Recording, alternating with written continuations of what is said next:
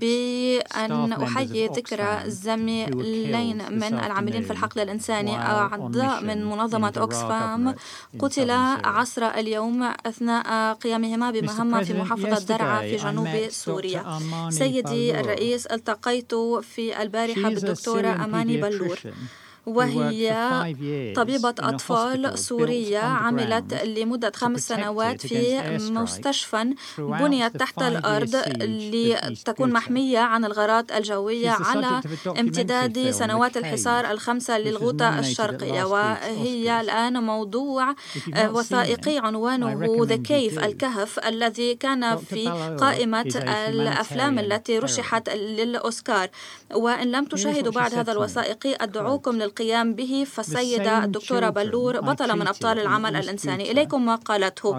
إن الأطفال نفسهم الذين عالجتهم في الغوطة الشرقية تشردوا مجددا في إدلب وهم لا زالوا عرضة للقصف لا زالوا يشعرون بالرعب لا زالوا يفتقرون إلى سقف ومأوى لا زالوا يفتقرون إلى التعليم. هذه ليست بحياة نهاية الاقتباس.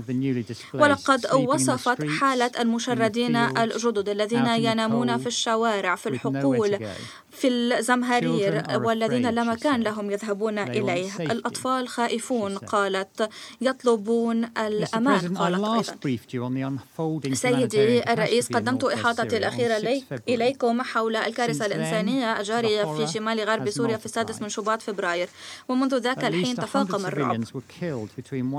قتل ما لا يقول عن 100 مدني بين الأول والسادس عشر من شباط فبراير بفعل غارات جوية وبرية في الشمال الغربي بحسب مفوضية حقوق الإنسان. 35% مما قتلوا هم من الأطفال. أكثر من 90% منها عمليات القتل هذه حصلت في مناطق غير خاضعة لسيطرة الحكومة. وكما قالت المديرة التنفيذية لليونيسف هنرياتا فور أن مثل هذه الأعمال تمتهن وتزدري سلامة الأطفال ورفاههم ورفاه أسرهم وهي مريعة إن هذا الازدراء الصارخ بحياة المدنيين وسلامتهم يتنافى وكافة الالتزامات التي يجب على الأطراف كافة الامتثال لها بموجب القانون الإنساني الدولي والقانون الدولي لحقوق الإنسان. كما قال لكم جير أن الجبهات في إدلب وغربي حلب تتحرك وتتغير بسرعة. فهذا الأمر أدى إلى حركات كبيرة للسكان في غضون أيام. إذ تحاول الأسر الفرار من القصف الجوي والبري الذي لا يعرف هواده في نهاية الأسبوع من 13 إلى 16 من فبراير 160 ألف شخص قد فروا من عترب ودارة عزة وذلك خوفا من الجبهات. ونحن نعتقد حاليا أن نحو 900 ألف شخص قد تشردوا منذ الأول من ديسمبر كانون الأول. أكثر من 500 ألف منهم هم من الأطفال. يفر الأشخاص في ظروف مريعة. معظمهم يفرون على الأقدام أو في مستوعبات الشاحنات في درجات برد قارسة وتحت المطر والثلج ويعتقدون أنهم يفرون بشكل متزايد إلى أماكن يعتقدونها أن أكثر أمانا. ولكن في إدلب لا مكان آمن. نحو خمسين ألف شخص يلتجئون تحت الأشجار أو في أماكن في الهواء الطلق. وتردني تقارير يومية عن رضع وأطفال صغار يلقون حتفهم في البرد.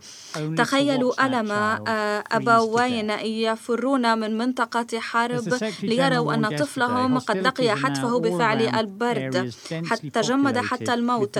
كما قال الأمين العام وحذر البارحة أن الأعمال العدائية في كل المناطق المأهولة مريعة وهذا قد حدا إلى فرار الأشخاص وتشمل هذه المناطق دنا وسرمدة. نحو باب نحو معبر باب الهوى. ومع ازدياد عدد النازحين والمشردين داخليا في دانا باتت لها كثافة سكانية تتجاوز الكثافة في العواصم في الكثافة في العواصم في الكثير من دولنا. ويتزايد عدد الوافدين كل يوم. وإذا ما وصلت الأعمال العدائية إلى هذه المناطق المزدحمة بالمدنيين فسوف تكون التكلفة الإنسانية فورية وهائلة. في العاشر من شباط فبراير قتل طفل وجرح طفلان آخران في غارة جوية استهدفت مخيما للمشردين داخليا كفر عروق في إدلب وفي الرابع عشر والخامس عشر من شباط فبراير استهدفت غارة بريتان مخيمان مرتجلان للمشردين داخليا في منطقة سارمادا في شمال ريف إدلب وأسفر ذلك عن مقتل مدني وجرح تسعة آخرين. وكما أشارت السيدة باشلي المفوضة السامية ليس هناك من ملاذ آمن قصف النساء والأطفال. وكذلك تدفئتهم بالبلاستيك وفي ظل ظروف برد قارس أمر وحشي فيما يفوق التصور ولا زلنا نحاول احتساب عدد المدنيين الذين لقوا حتفهم البارحة. سيدي الرئيس وردتنا اليوم خرائط جديدة لكل الأطراف المعنية تظهر عدد كبير جدا من المواقع التي نعتقد أن الأشخاص الذين فروا يتواجدون فيها الآن ويتعين على الأطراف كافة أن تحمي هؤلاء الناس أو الأشخاص. إن النزوح الجماعي لأشخاص في مناطق تزداد صغرا في إدلب وحلب يضفي أعباء إضافية أكبر على المجتمعات المحلية.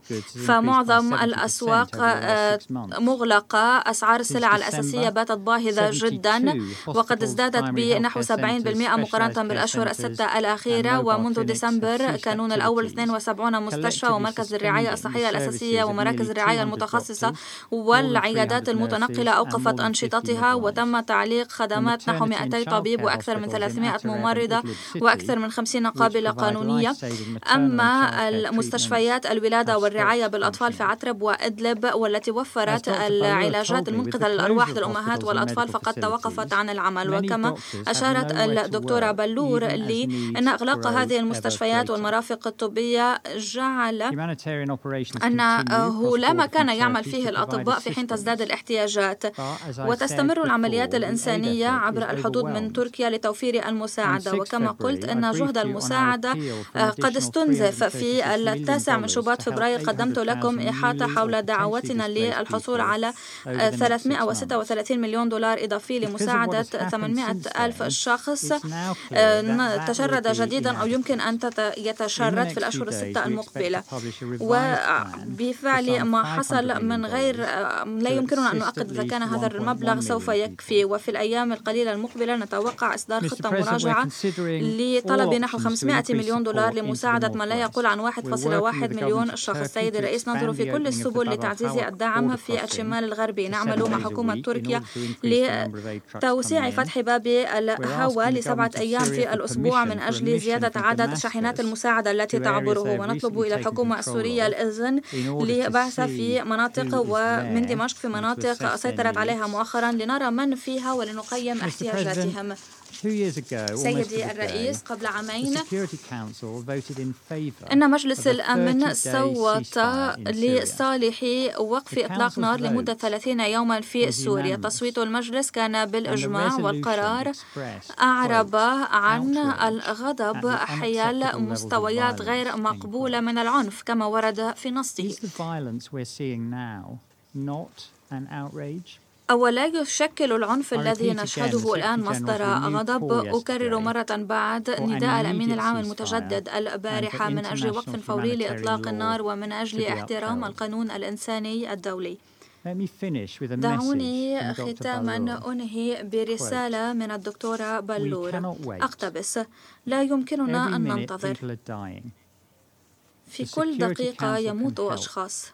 بإمكان مجلس الأمن أن يساعد فمجلس الأمن يعرف ما يحصل وهو يراقب ولكنه لا يحرك ساكنا. نهاية الاقتباس. شكرا سيدي الرئيس.